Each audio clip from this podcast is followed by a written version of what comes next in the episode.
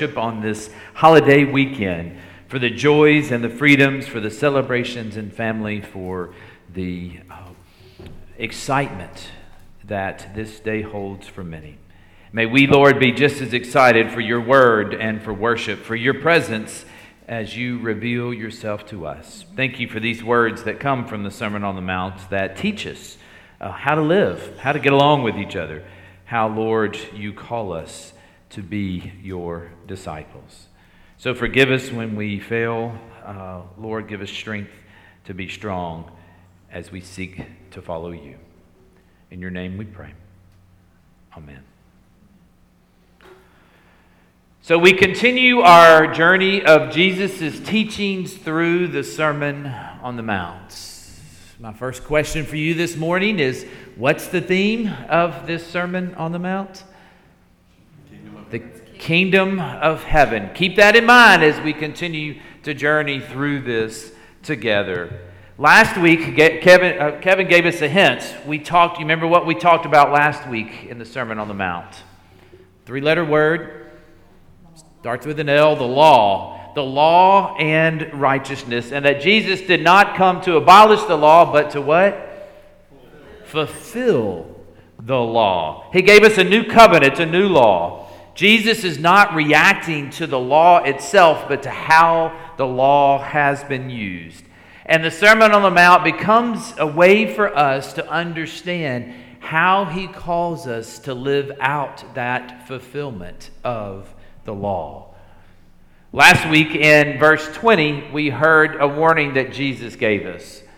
A warning to that our righteousness might be greater than the righteousness of the scribes and of the Pharisees.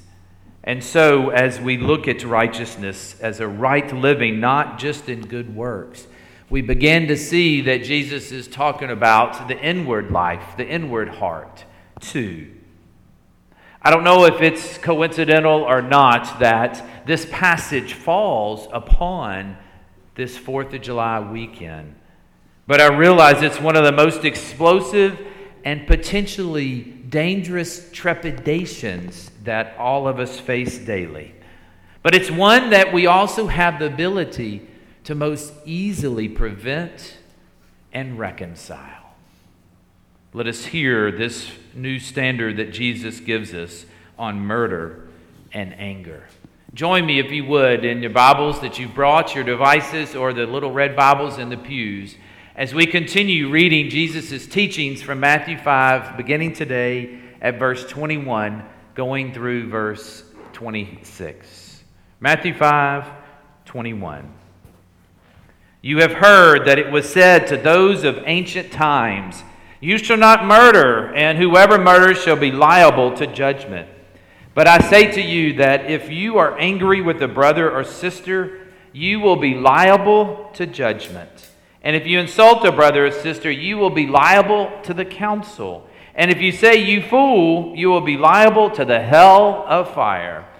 So when you are offering your gift at the altar, if you remember that your brother or sister has something against you, leave your gift there before the altar and go. First, be reconciled to your brother and sister, and then come and offer your gift. Come to terms quickly with your accuser while you are on the way to the court with him, or your accuser may hand you over to the judge, and the judge to the guard, and you will be thrown into prison. Truly, I tell you, you will never get out until you have paid the last penny. This is the Word of God for us, the people of God. Thanks be to God. So, in what ways is our righteousness to exceed the righteousness of the scribes and the Pharisees? A defendant was on trial for murder in Oklahoma. There was strong evidence that he was guilty, but there was no corpse that they could find. And in the defense closing arguments, the lawyer knew that the client would probably be convicted. So he resorted to a trick, and this is what he said Ladies and gentlemen of the jury, I have a surprise for you all. And the lawyer looked at his watch. Within one minute, the person presumed dead in this case will walk into the courtroom.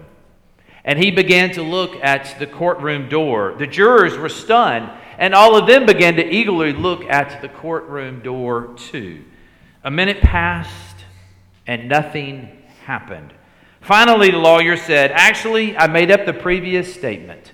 But all of you looked with anticipation. I therefore put it to you that there is reasonable doubt whether anyone was killed and insist that you return a verdict of not guilty. The jury was confused and they retired to deliberate. After a little while, not too long, they came back and pronounced a verdict guilty. But how? inquired the lawyer. You must have had some doubt. I saw all of you stare at the door. But the jury foreman answered, Oh, we did, but your client did not. Nobody this morning is here on trial for murder. And you might think, well, this sermon really doesn't apply to me. But I advise you, I advise us to look and see where it does. Because each of us are probably more guilty than we realize. Where are we told in the scriptures not to murder? The Ten Commandments, right? It's the sixth commandment. Jesus takes this traditional interpretation and expands upon it in the righteousness that we are called to live. Scribes and Pharisees followed a strict interpretation of the commandment. But Jesus looks at more than just one following the law on the outside, but also from one's heart. Murder might kill a person's body, but anger can hurt so much more. The traditional interpretation of this sixth commandment by the Pharisees and scribes falls short. So Jesus begins to explain in three different situations what he means. So you need your scriptures. Turn back to chapter 5, verse 22, and we'll follow along this morning as Jesus explains three different situations of judgment, insult, and when we say, You fool. The first one he talks about in verse 22 is one of judgment. One who is angry with brother or sister is liable or in danger of judgment. One accused of judgment was tried in the local council. This was kind of the court of the common criminals. Insult was a little more serious. One who insults another is subject to more severe consequences by the Sanhedrin council. This high court is reserved for serious criminals. It's this type of insult that is usually driven by pride and arrogance that's bred on the inside. The third situation lifted up is one where you call another you fool.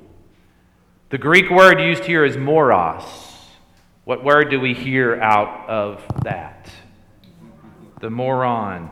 You're calling them a moral fool and attacking the core of their character. You're destroying a person's name, which makes the accuser subject to the hell of fire. Verse 22 says. Now, this was a real place. This is a real place known as Gehenna or the Valley of Hinnom. This actually was a place outside of Jerusalem. It's where all the trash and refuge was, refuse was taken and burned.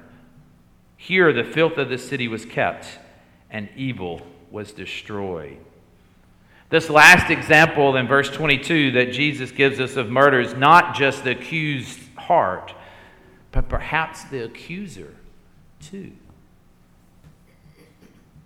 As we proceed in verse 23 and 24, Jesus talks about offering a gift at the altar. What type of gifts were brought to the altar? Offerings, that's good. Sacrifices. And what was a sacrifice? But it was atoning of sin for the brokenness of our relationship with God because of something that we had done wrong. And the sacrifice restored that relationship. The sacrifice was also to supposed to come with a confession and an act of true repentance where one seeks to try to right the wrong. This brokenness between God and a person could not be healed until the breach between one person and another was mended. In other words, we can't be right with God until we are right with our brother and sister. If we're seeking forgiveness from God, we need to seek forgiveness also from each other. If we're feeling distance from God, it's important to make sure and be honest that there's not distance between us and another person. On a more personal note, when I find myself angry with another, I often find that there's something inside of myself that I'm angry with too. It's so hard to look at our life. It's so hard to admit the places in which we find ourselves angry with others, even with ourselves. But it's crucial. It's crucial to our healing. Righteousness of scribes and Pharisees condemn the murderer, but those with hurtful emotions and hateful emotions were just as guilty. Do you remember back in the early 90s in West Memphis, Arkansas, the murder trial of the West Memphis Three? Many years ago, but as the trials who follow up proceedings seem to go on and on for almost 20 years. At the time of the trial, the father of one of the victims suddenly rushed at the young men, screaming, I'll chase you all the way to hell he said. A writer observed, I understand the father's fierce anger, but there's something almost prophetic about his words. If we allow our hatred for those who have wronged us to go unchecked, it will eventually destroy us. We will follow our own bitterness all the way to hell, he writes. If we don't work out our anger, things will get worse. We'll get worse. I think that's what Jesus is saying in these next verses of 25 and 26. Come to terms quickly with your accuser, he says. Anger breeds anger. And we let it brew and it doesn't die, it results in brokenness and harm and something that we often regret. The result? Look at verse 25. Where do we end up? Where do we end up? What was it, Sue? A prison. Uh, that it says at the end of verse 25, we end up in prison. And for them, that was literal prison. But for us, I think it's a figurative place and we all know what we mean. As a pastor, I see this, and often it shows itself at the saddest or hardest occasions, such as funerals, and sometimes even at the happiest occasions, such as weddings. We let it brew for so long that it builds a wall that shuts people out, leaves people out. People we know, people we love, for the rest of their and our lives. So, what can we do? What can we do to prevent this from happening? We must be the one who seeks the reconciliation. We must humble ourselves and step towards healing, especially in our personal relationships. So here comes the hard question that this scripture faces us with. Is there someone in your life or some situation in your family in which you need to take a step towards reconciliation? There's a sense of urgency here, Christ implies in verse 25. That we need to put things right with our sister and brother because one day, and we don't know when, we or they won't be here and we'll stand in the final court and we'll be judged. Let us seek reconciliation while we can. The scribes and Pharisees did not go far enough in applying the law. In this case, the sixth commandment of do not murder. Jesus says that anger and hostility are also out of bounds for those who are part of the kingdom of heaven. But he also says he knows it will happen, and when he does, he gives us direction on what we need to do. And what is that? That our righteousness be greater than the righteousness of the scribes and the Pharisees. That righteousness, right living, can be summed up in one word. We hear it often. And that word is love. Love shows no hostility. Love shows no hostility, but remember, God's grace abounds when we do show hostility, thus making reconciliation possible. And man, don't we live in a world in which needs reconciliation? It's Christ's love for us that removes our guilt and that reconciles us to God. May we show the same kind of love the next time we are faced with someone who makes us angry. And today, take the next steps towards reconciliation for someone who has. And that step, that step for us is a step closer to the kingdom of heaven. That's what the Sermon on the Mount is all about. Let us pray. Lord, we thank you for a reminder that even through your word today, as we hear about murder and anger, Lord, we recognize in our own life the words we've said, the thoughts we've had, the relationships and people we've wronged, and those who have wronged us. So, Lord, it's your forgiveness that we seek first. It's your grace and your mercy that we seek next. But Lord, it's your love for us and your love for them that perhaps can help us turn these situations in our life in which we faced towards some healing, some reconciliation, some resolve. Lord, that your kingdom can become a greater reality for all. In your name we pray. Amen.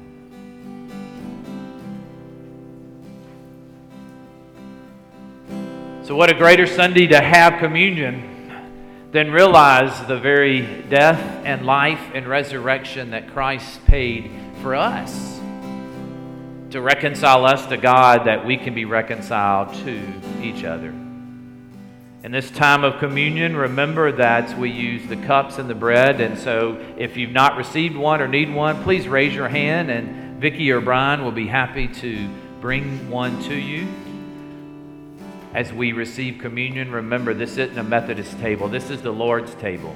All are invited to share in communion together this morning.